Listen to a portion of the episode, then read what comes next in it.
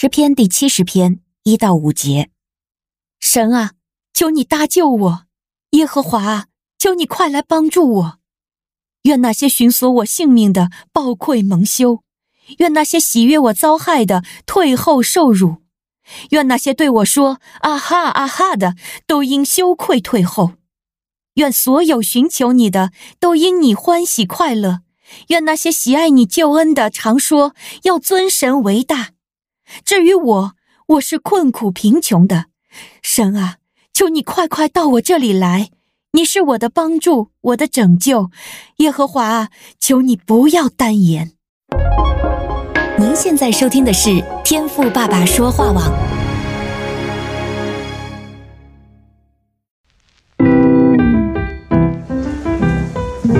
美好的一天，不论你是在早上、中午还是晚上，向您推荐一款能够滋养你灵魂的特调饮料。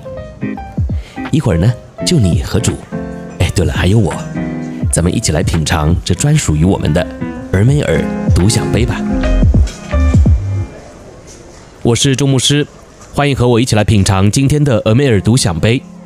今天我们要来看的是诗篇七十篇，经文呢还蛮短的，只有五节经文。这个呢是一首大卫所写的诗。那经文前面的注记啊，讲到说这是一首纪念诗啊。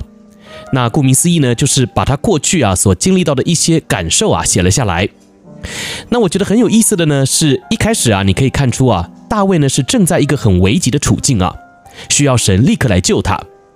经文说：“神啊，求你快快搭救我，求你速速帮助我。”然后呢，到了第五节啊，又再提到了一次啊，求你速速到我这里来，并且呢，最后一句啊还提到说：“求你不要单言。”所以你可以想见啊，大卫此时的急迫性。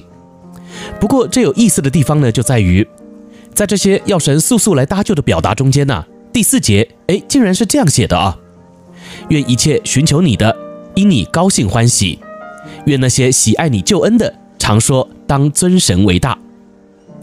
好，那我不知道啊，你这样从第一节读到这里啊，然后呢又读到了第五节，会不会觉得，哎，这第四节是发生了什么事呢？大卫此时不是很急迫吗？不是很需要神立刻来帮助他吗？诶，他怎么岔题了呢？这第四节啊，既没有提到他的难处，也和期盼神现在就来帮助他没有什么关联。说到的呢，就只是因神要高兴欢喜，然后啊，还说到要尊神为大。那今天呢，当我在默想这首诗的时候啊，就突然有这样的领悟啊，而我呢，也想要借由这篇分享啊，来和你一起勉励啊，就是。不论我们目前的光景有多么的紧急，有多么没有时间来好好的敬拜神，来安静等候神，那在我们的心中啊，就仍然要有这样的操练，还有习惯，就是即便在残酷的现实中，就也仍然要来赞美。你说这点呢、大卫还真的做到了淋漓尽致啊！在他的一生中啊，确实呢就经历了许多危难的时刻，而这首诗呢，相信也是他在危难中所体会到的心路历程。你看呐、他能够被神称为合他心意的人，还真的不是没有原因的。就是啊，即便在如此急迫，需要神立刻来出手相助的情况之下呢，他都还是能加上这一段对神的赞美还有尊崇。你想想啊，当我们正处在难处中，甚至呢是紧急的时刻，哎，会加上这样一段对神的尊崇还有赞美吗？好像不会，对吧？因为这时啊，你担心都来不及了，哪还有什么闲工夫或是多余的心情去敬拜神呢？